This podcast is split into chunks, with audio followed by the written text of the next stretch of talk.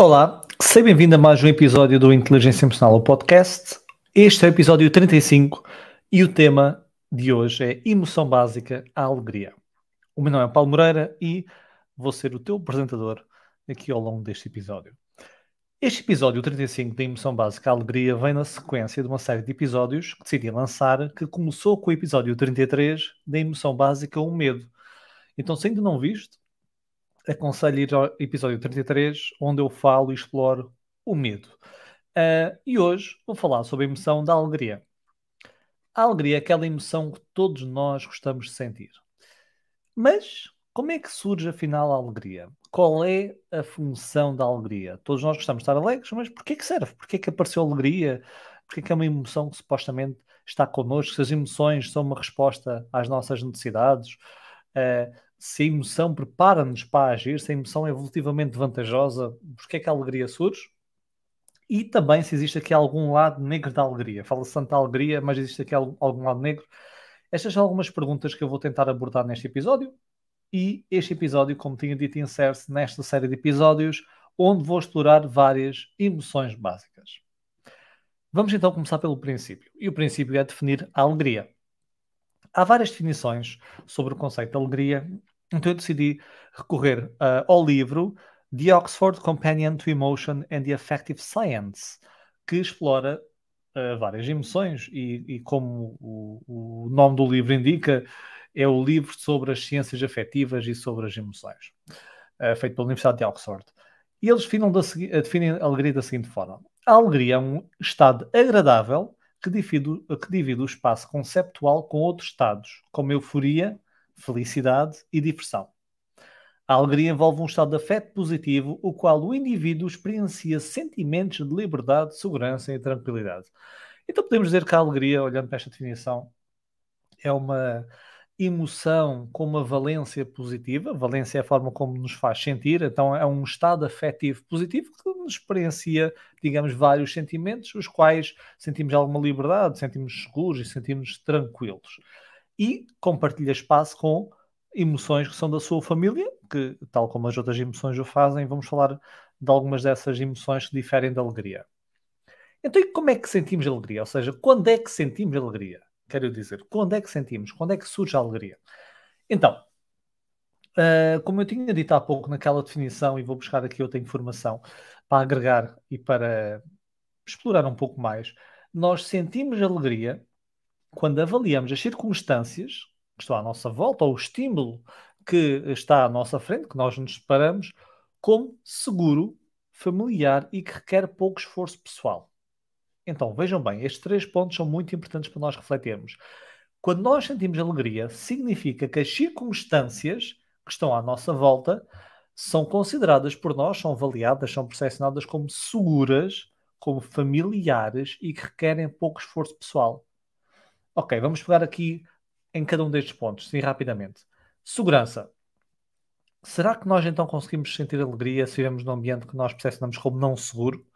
Ou seja, nós vemos pessoas alegres que vivem num ambiente ameaçador e esse ambiente pode ser uma casa onde o ambiente é tóxico, ou o ambiente pode ser abusador, não é? Nós podemos ser vítimas de abuso verbal, emocional, físico. Será que sentimos alegria nesse ambiente? Não. Podemos sentir em certos momentos, mas não quando uh, percepcionamos nesse momento as circunstâncias dessa forma. Ou no ambiente de guerra. Uh, na altura que eu estou aqui a gravar este podcast, é 19 de abril de 2022, Uh, e a, a, guerra da Rússia com a Ucrânia mantém-se e as pessoas que estão a viver naquelas cidades a ser bombardeadas, no ambiente de guerra, não sentem alegria. Logicamente, as emoções são, são experiências breves e nós podemos estar alegres no momento e depois já não estão. Ou seja, não significa que as pessoas naquele ambiente nunca estejam alegres. Mas se eu estou no momento a percepcionar um ambiente como falta de segurança, não vou sentir alegria, ok? Vamos supor que eu estou então num bunker que está a ser agora bombardeado e eu tenho medo que possa ceder, eu não vou estar alegre. Okay? Segurança é um pilar importante. Familiar, que é um segundo ponto. Se nos colocarem numa situação em que nós estamos completamente fora uh, do que estamos habituados, ou seja, a chamada fora daquela zona de conforto, sentimos realmente alegria. Uma coisa é ser desafio, atenção, mas alegria, ou seja, colocam-vos numa situação que vocês não estão nada habituados, um país diferente, com uma língua estrangeira diferente, não tem ninguém à vossa volta que conheçam, uh, ou vocês estão, entram num novo trabalho a fazer coisas que nunca fizeram na vida, com pessoas que nunca conheceram ou não estão nada familiarizados com o que está a acontecer. Nós, naquele momento, não estamos alegres. Então, para experienciar a alegria, nós temos que, ponto um, sermos seguros naquele ambiente. Ponto dois, aquele ambiente tem que ser familiar para nós. Ou seja, porque um ambiente não familiar e também um ambiente não seguro é potencialmente ameaçador. E a ameaça é incongruente com a alegria. Se eu me sinto ameaçado, não me sinto seguro. Não me sinto seguro, não posso sentir alegre. Um terceiro ponto aqui da alegria é o pouco esforço pessoal. Achei esta parte uh, relativamente interessante, uh, mas a ideia é: se nós tivermos que nos esforçarmos imenso para algo, estamos realmente a sentir alegria?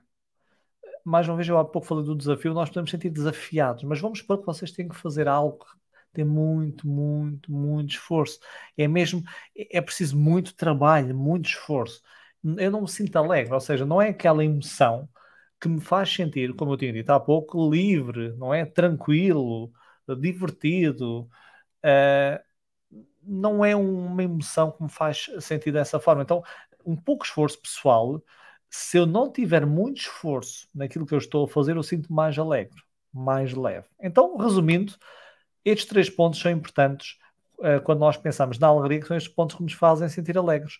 Então, ambiente seguro, um ambiente familiar e requer aquilo que estamos a fazer, pouco esforço pessoal. Uma conversa com amigos, um filme que nós estamos a ver, algo do género. Tentem ver o, o filme vocês mais gostam, uh, enquanto têm que fazer uma tarefa uh, que requer muito esforço, então não vão estar tão alegres a ver aquele filme. Acho que esta é a base do que queremos aqui falar destes pontos.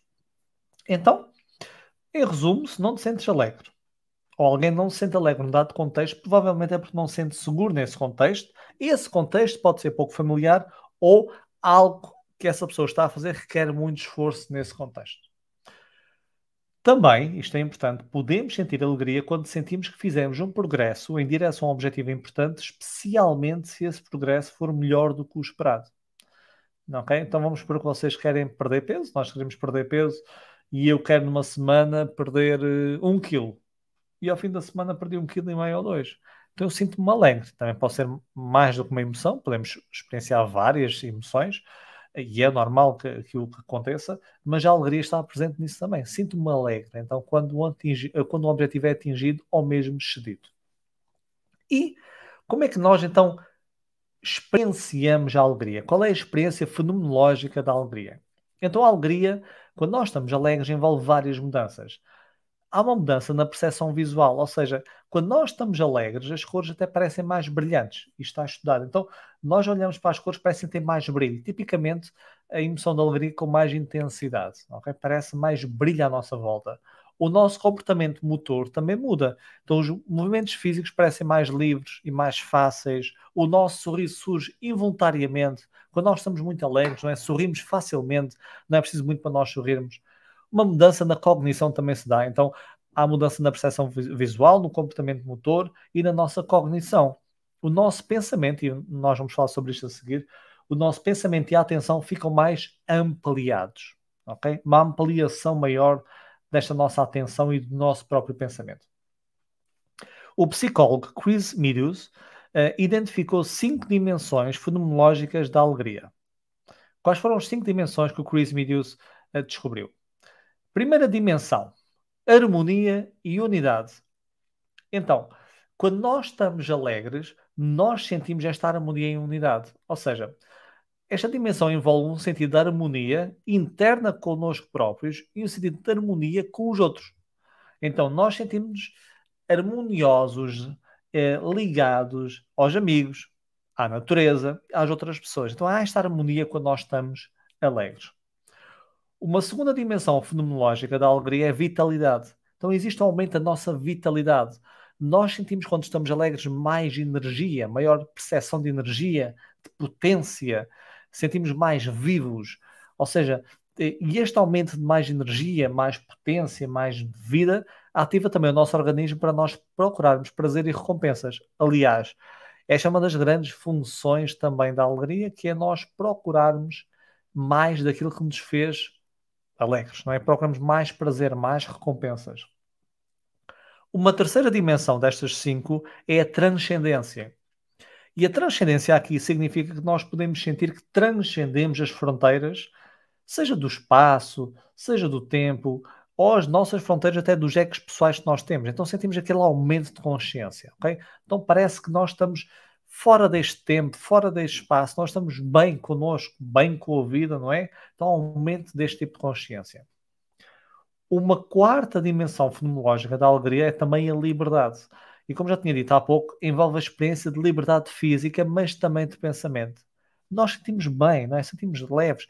Lembra-se do momento que vocês sentiam-se alegres, não é? Parece que tudo à vossa volta é mais fácil, não é? O vosso pensamento está mais liberto, vocês conseguem ter mais pensamentos. Aliás, hum, a escassez, e a escassez de recursos, a escassez de alimento, a escassez de dinheiro, a escassez de relacionamentos, a escassez traz grandes consequências negativas uh, para o nosso organismo e um dos fatores que essa escassez traz é o nosso foco fica mais estreito, mais reduzido e mais focado no presente, naquilo que nos falta, não é? Então nós ficamos mais presos ao pensamento que nós temos que de alguma forma satisfazer aquilo que nos faz falta. Então vamos supor, para, para exemplificar, se eu estiver privado de recursos uh, de alimentos básicos e essenciais, o meu único pensamento é arranjar alimento. Eu não tenho formas de pensar sobre a vida, de refletir sobre o propósito que eu cá estou, de pensar nos meus relacionamentos. Naquele momento, o meu único foco prende-se a conseguir mais comida. Ok? Então, quando existe uma escassez, o nosso pensamento fica mais preso. Quando nós estamos alegres, há esta experiência oposta de liberdade, digamos, de pensamento e liberdade física.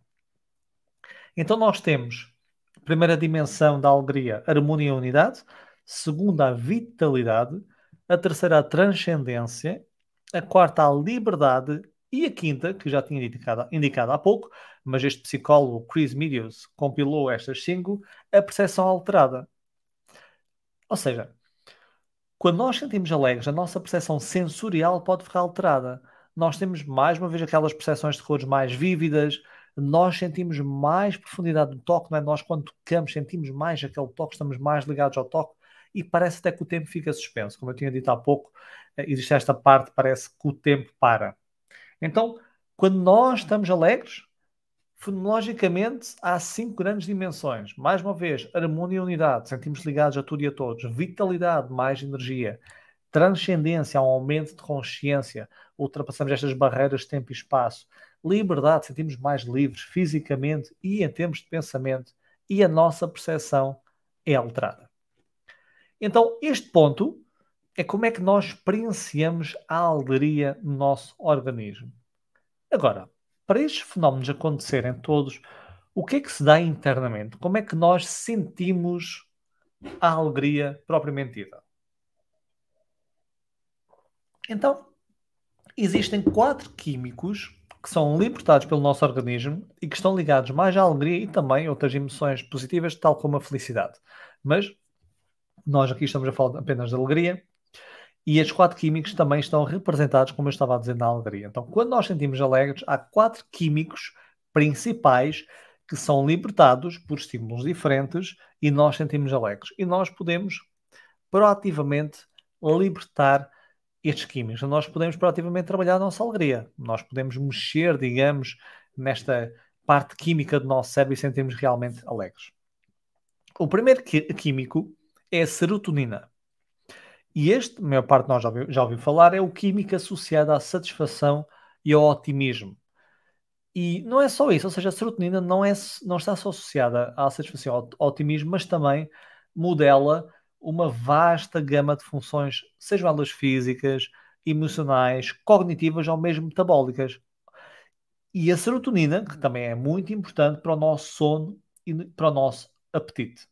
Okay? Ou seja, baixa serotonina está ligada a várias consequências negativas, tal como a redução do nosso sistema imunitário, então leva-nos a ficar mais doentes facilmente. Há depressão, ou seja, há aqui uma, uma, uma falha muitas vezes nesta libertação da serotonina, ansiedade e até transtornos obsessivos compulsivos. Então, serotonina está ligada, digamos, à alegria. E se nós dormirmos bem, se nós comermos bem, nós estivermos satisfeitos com a vida e otimistas, com a vida, nós libertamos mais serotonina. Segundo químico é a dopamina.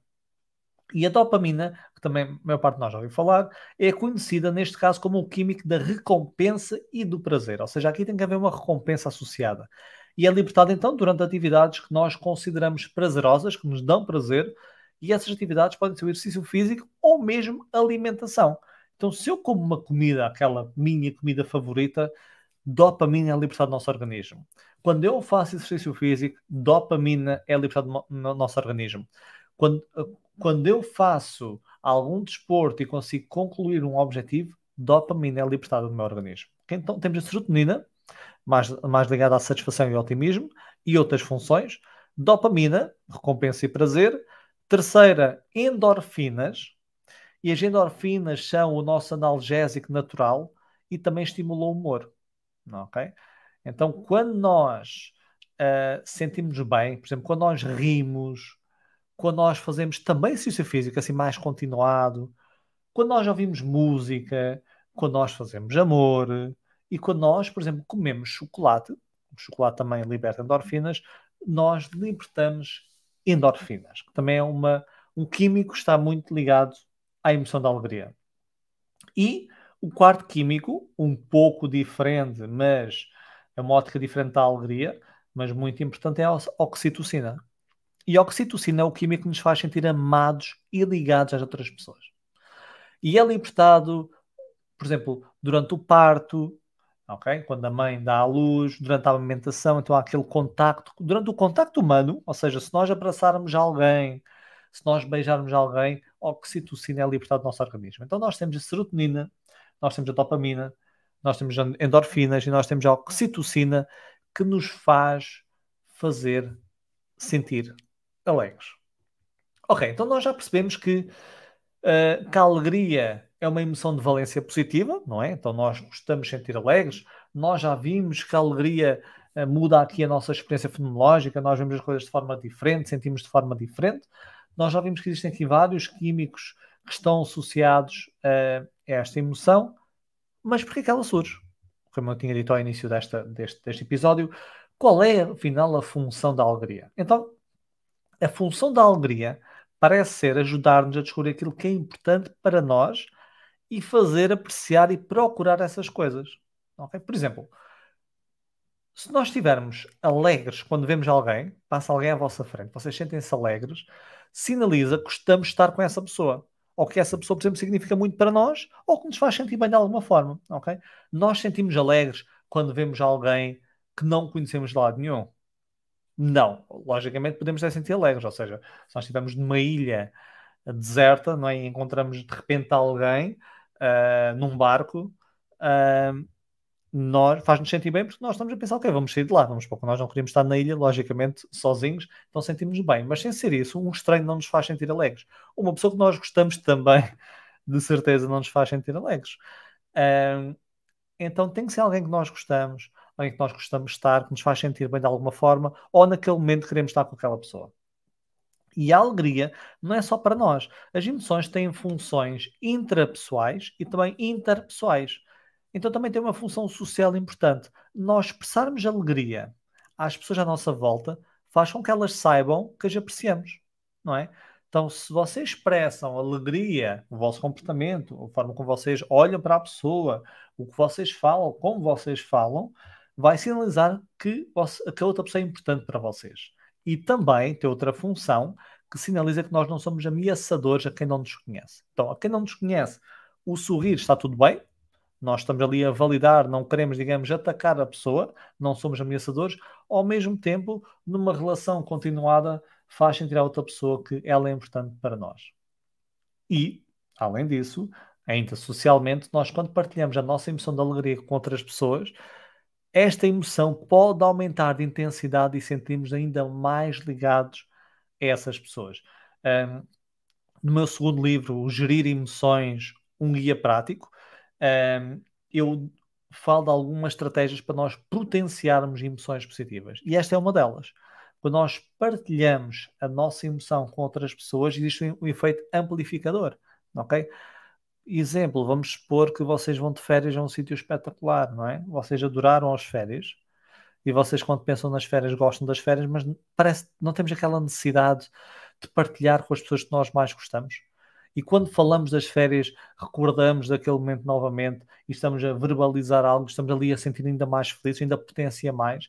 Então, há uma função potenciadora aqui da alegria. Então, a alegria tem esta função uh, muito boa para nós. Ok, por causa da alegria, eu sei o que é que é importante para, para mim, eu sei que eu devo procurar mais daquilo e ao mesmo tempo sinalizar às outras pessoas que nós ou não queremos fazer mal a essas pessoas ou que nós gostamos dessas pessoas e ao mesmo tempo verbalizando e partilhando momentos alegres, potenciais emoções para ambos, principalmente para quem está a falar, mas também dependendo do cenário para quem está a ouvir. Então, e como é que a alegria afeta a nossa percepção do mundo e a nossa tomada de decisão? Eu tinha falado há pouco apenas das cores, não é? As cores mais vívidas, mas como é que, uh, como é que nós olhamos para as coisas de forma diferente? Que, que alterações funcionais é que a alegria nos traz? Existe uma teoria que é muito conhecida, quem, quem é da área da psicologia, quem gosta destas temáticas, que é conhecida pelo nome de Broaden and Build. Broaden and Build significa ampliar e construir. Broaden, ampliar, and build, construir. E foi desenvolvida pela psicóloga Barbara Fredrickson, está da psicologia positiva, e esta teoria sugere que as emoções positivas, como a alegria, e entre outras, ampliam, daí ampliar, ampliam a nossa consciência, encorajando pensamentos e ações que sejam novas e que sejam exploratórias. Ou seja, eu quando estou alegre, a minha consciência, nós já tínhamos falado disso há pouco, fica amplificada e faz com que eu queira ter mais pensamentos e ações novas e exploratórias, explorar novos cenários. Há pouco estava a falar das tais emoções negativas, neste caso, quando eu sinto alguma escassez, eu só estou focado em ter aquilo que eu não tenho, não é? Ter a comida, conseguir aquele dinheiro para pagar contas. Eu não consigo explorar cenários novos. Um, e quando eu exploro estes cenários novos, ok? Então sinto-me alegre, encoraja pensamentos e ações novas, exploratórias, e com o passar do tempo, o ganho destas novas ações ampliam, daí o, mais uma vez ampliar, amplia o nosso repertório comportamental, construindo habilidades e recursos que nos são úteis. Então eu vou ampliando este repertório comportamental, ou seja, vou aprendendo novas coisas, essas novas coisas vão construindo novas habilidades e recursos que me vão ser úteis no futuro. Ou seja, se pensarmos bem, enquanto algumas emoções negativas, como o medo, que eu falei no episódio 33, estreita o nosso campo de atenção. Para quê? Para nos focar no perigo e ter comportamentos orientados para a sobrevivência, como o comportamento de luta ou fuga, não é? A alegria e outras emoções positivas fortalecem comportamentos que, ao longo do tempo, vão garantir a nossa sobrevivência. Ou seja, a alegria não é para sobreviver já, imediatamente. É para eu construir um repertório para que no futuro tenha mais possibilidades de sobrevivência. Vamos pôr duas pessoas que estão a passar fome uma pessoa está a passar fome, está com escassez, está com emoções negativas derivadas dessa escassez e o foco é apenas buscar comida. Outra pessoa também está a passar fome e está a ter uma emoção positiva. Vamos supor que ela está a pensar noutras coisas, na vida, a filosofar, está a refletir.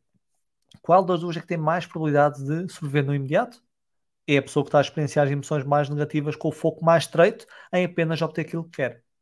Agora, vamos supor que, tendo aquela base necessária para a sobrevivência, aquela pessoa, ok, estando as duas sem escassez, aquela pessoa que está alegre, que pensa em cenários novos, exploratórios, ela vai construir muito mais recursos.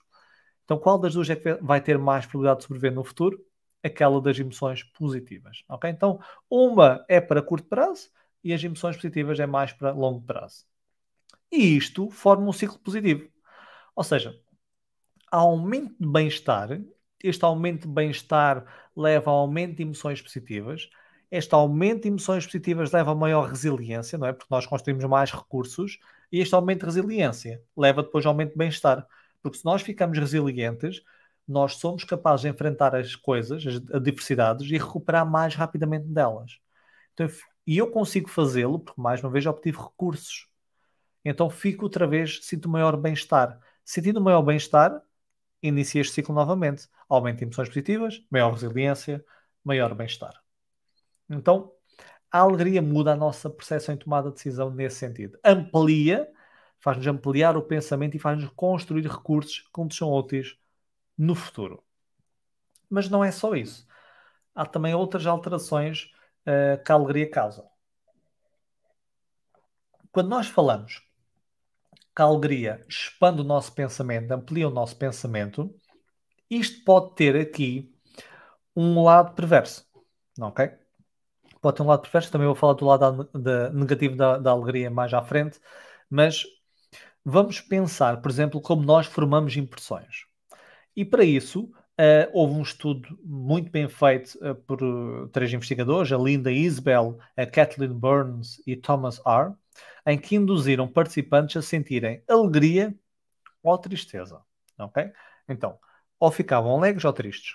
E os participantes depois tiveram que fazer uma tarefa sobre formação de impressões. Ou seja, eles tinham que ver vários cenários, várias pessoas, e eles tinham que procurar informação, podiam procurar informação que fosse mais específica, ou seja, comportamentos dessas pessoas, ou mais informações mais globais sobre traços.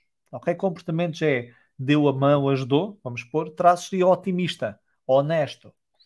Então, mais uma vez, induzir alegria ou tristeza e depois essas pessoas procuravam informação que fosse mais específica, comportamentos, ou mais global, traços da pessoa sobre alguém. O que é que os resultados mostraram? Os participantes alegres procuravam mais traços do que comportamentos.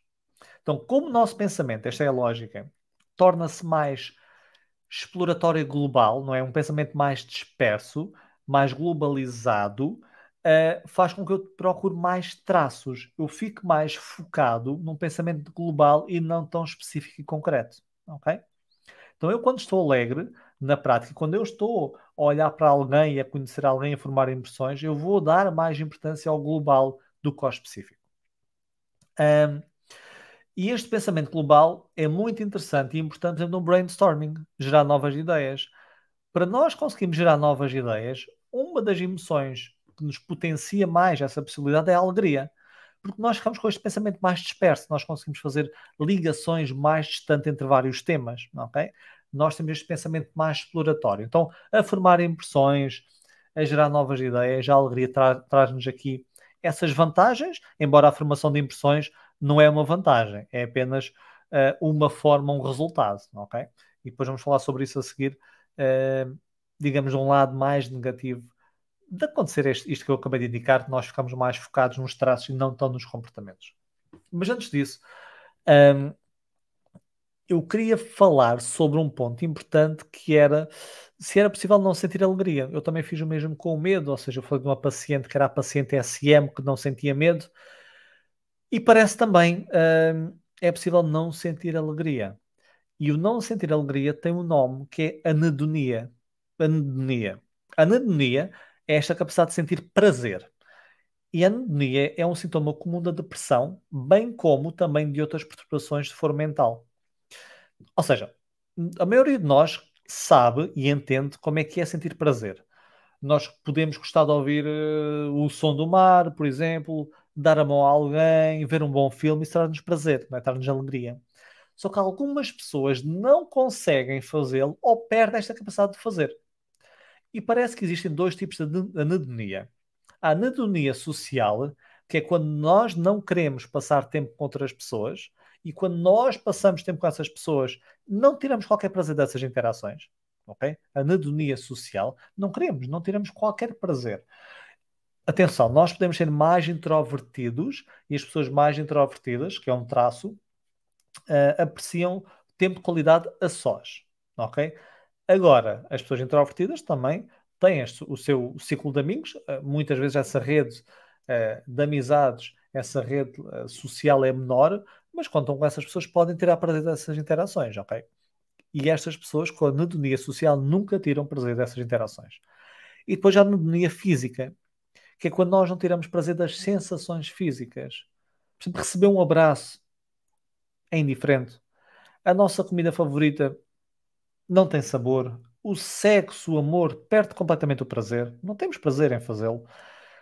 Então, é, aqui a anedonia também é preciso é, indicar aqui um ponto que que eu fui encontrando enquanto pesquisava sobre este tema. Há quem defenda que a anedonia seja um assunto quase a preto e branco. Então, ou sentimos prazer ou não sentimos prazer. Ou, ou está ligado ou está desligado. Mas outros autores defendem que as emoções positivas na anedonia ficam diluídas. Ou seja, não é que seja uma ausência total, mas é um prazer muito reduzido. Ou seja, não é que um abraço de alguém que eu goste, supostamente é o que é importante para mim, dê-me zero prazer, mas não dá tanto prazer como, como deveria dar. Ok? Seja como for, a anedonia é esta incapacidade de sentir prazer, ou muito prazer, ou algum prazer, que está aqui muito ligado então à incapacidade de alegria. E o que é que causa aqui esta anedonia? Pode estar a pensar desse lado, o que é que será que causa? Posso estar atento? Será que nasce assim? Será que alguma coisa pode levar a isso? Então parece que a anedonia está muito ligada à depressão. Então, se nós ficarmos deprimidos, nós podemos levar, podemos começar a experienciar a anedonia, mas também não só outras pessoas com outras perturbações psiquiátricas, como esquizofrenia ou perturbações bipolar, também parecem poder experienciar anedonia. E quem investiga estes temas também acreditam que a anedonia pode estar ligada a mudanças no funcionamento e atividade do nosso cérebro, tal como a forma como o nosso cérebro produz ou responde à dopamina. Ok? O químico nós já tínhamos falado anteriormente.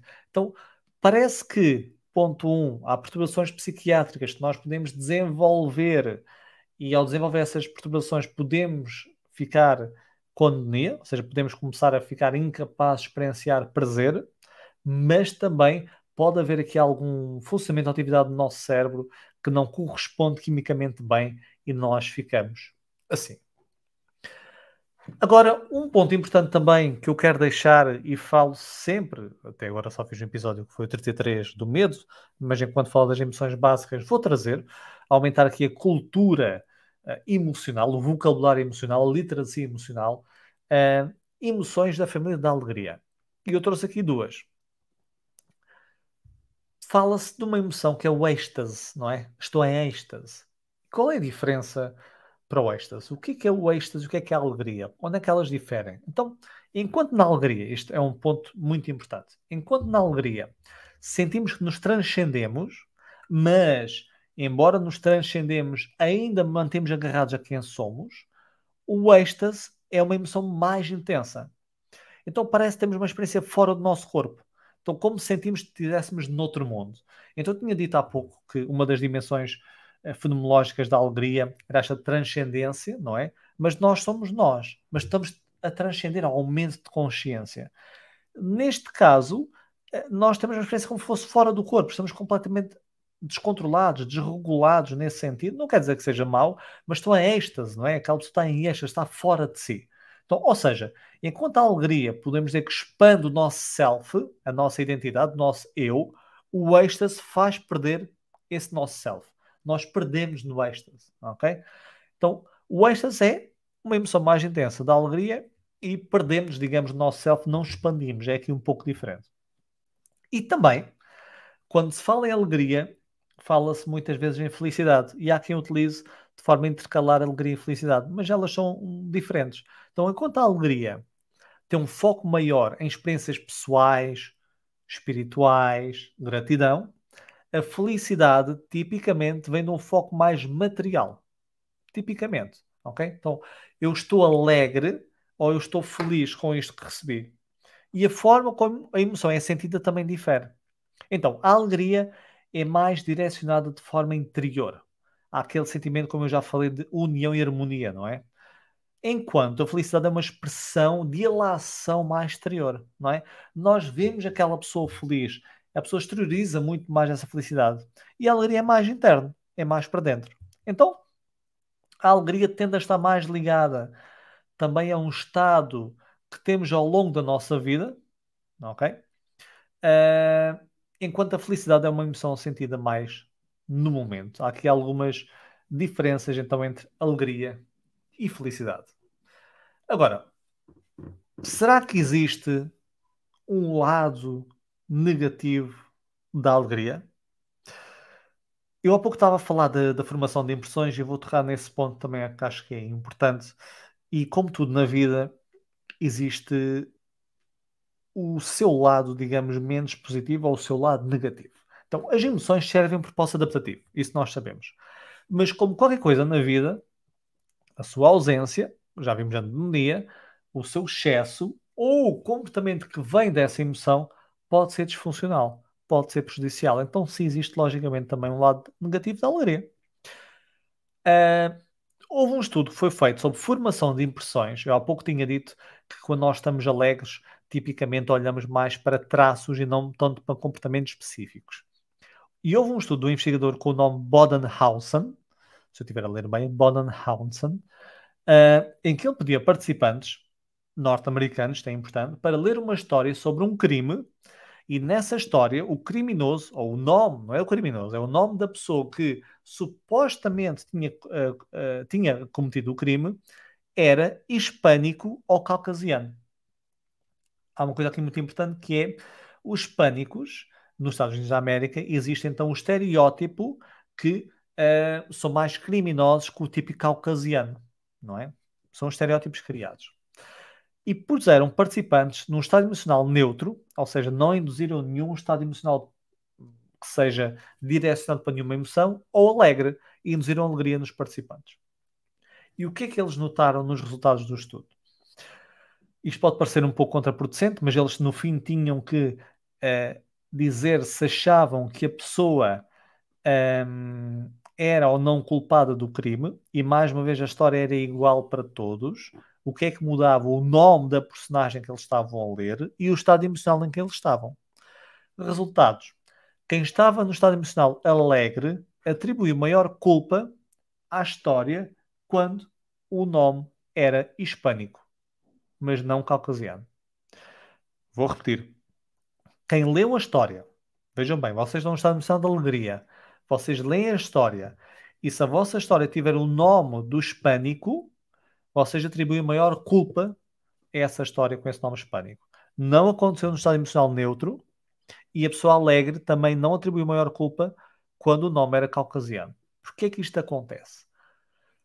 Quando nós estamos alegres, nós utilizamos, como eu tinha dito, categorizações mais simples. O nosso pensamento está mais disperso, é? está mais abrangente. Utiliza utilizamos mais heurísticas, que são atalhos cognitivos. Então, como nós recorremos a heurísticas, o que é que são heurísticas? São estes atalhos cognitivos. E, e são categorizações simples, como eu estava a dizer. Então, um estereótipo é o quê? Um estereótipo é uma categorização social do indivíduo, ou de um grupo de indivíduos, neste caso. Então, eu, ao ler a história estando alegre, automaticamente vou recorrer mais rapidamente a estereótipos. E o estereótipo um hispânico é maior criminalidade, mais criminoso. Então, automaticamente, isto passa-se a um nível não consciente, logicamente, automaticamente, eu ao ler a história, eu atribuo maior culpa ao indivíduo. Então, vejam bem, a alegria, embora nos possa tornar mais harmoniosos e mais unidos com outras pessoas, esta união é muito com as pessoas que nós queremos estar e gostamos. Ao mesmo tempo, nós utilizamos estas categorizações, então nós podemos cometer o erro de utilizar estereótipos. E o estereótipo pode, não, não necessariamente, mas pode levar à discriminação. E a discriminação pode levar ao preconceito. Então há aqui um lado negro da alegria que pode tornar-nos até mais preconceituosos. Uh, e não é só quando nós formamos impressões. Por exemplo, quando nós vamos às compras, a alegria não nos é muito útil. As emoções um, de valência positiva, ou seja, que nós gostamos de sentir, que são boas para nós, não é? Uh, boas para nós uh, em termos subjetivos, uh, na nossa experiência da emoção. Hum, e de alta intensidade, tipicamente, tornam-nos mais impulsivos. Como nós fazemos esta leitura da informação de forma mais global e geral, o que acontece muitas vezes é que nós compramos coisas que depois não utilizamos. Isto é sempre uma pergunta que eu faço nas minhas formações e faço também a ti, que é alguma vez compraste alguma coisa, seja uma roupa, um jogo, um curso, seja o que for, quando estavas entusiasmado, eu vou pegar no entusiasmo, que é uma emoção ainda mais forte, mais intensa. Alguma vez compraste então alguma coisa quando estavas entusiasmado e depois, no fim, passar algum tempo, arrependeste ou nunca utilizaste essa coisa? Ou utilizaste uma vez?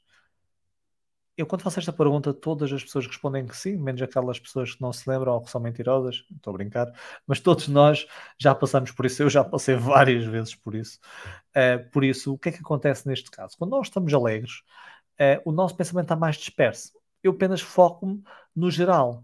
Então eu foco mais em também o traços. Então, vamos supor, eu vejo um jogo, eu vejo um jogo, não, não, não por acaso não, não jogo, mas vejo um livro, um curso, eu penso tanto é, naquilo que eu gosto daquele livro ou daquele curso, que eu não vejo, se calhar, o tempo que não tenho para ler, ou os livros que eu já tenho para ler, ou que agora não me dá jeito, ou que afinal aquilo não vai corresponder às minhas necessidades. Eu perco algum pensamento crítico quando estou muito alegre. Então torna-me mais impulsivo.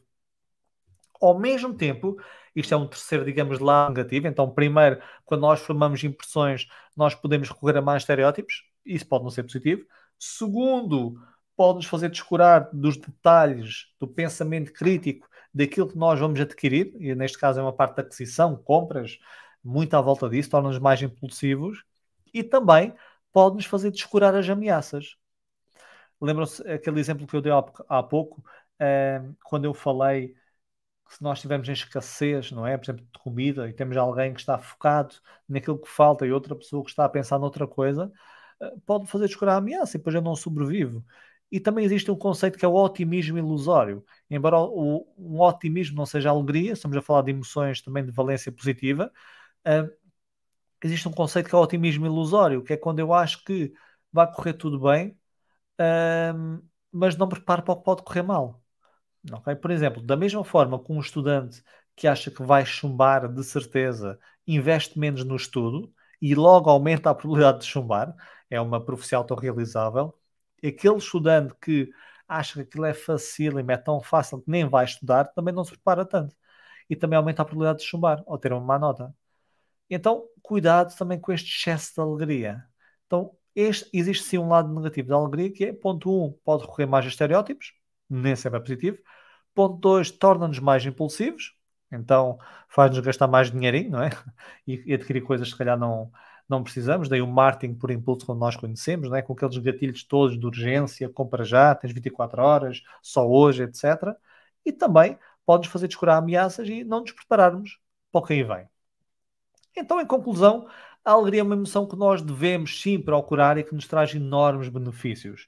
Mas, no entanto, como acabamos de ver, não significa que seja sempre boa e pode levar a consequências negativas, como acabei de enunciar, discriminação, impulsividade e fazer descurar das ameaças e não nos prepararmos para o que aí vem. Então, este foi o episódio 35 sobre a emoção básica, alegria. E no episódio 37, porque o 36 vai ser com convidado, eh, vamos sempre intercalando convidado e episódio a solo, vamos falar sobre outra emoção básica nesta sequência das emoções básicas. O meu nome é Paulo Moreira, este é a Inteligência Emocional, o podcast, e vemos-nos no próximo episódio. Muito obrigado.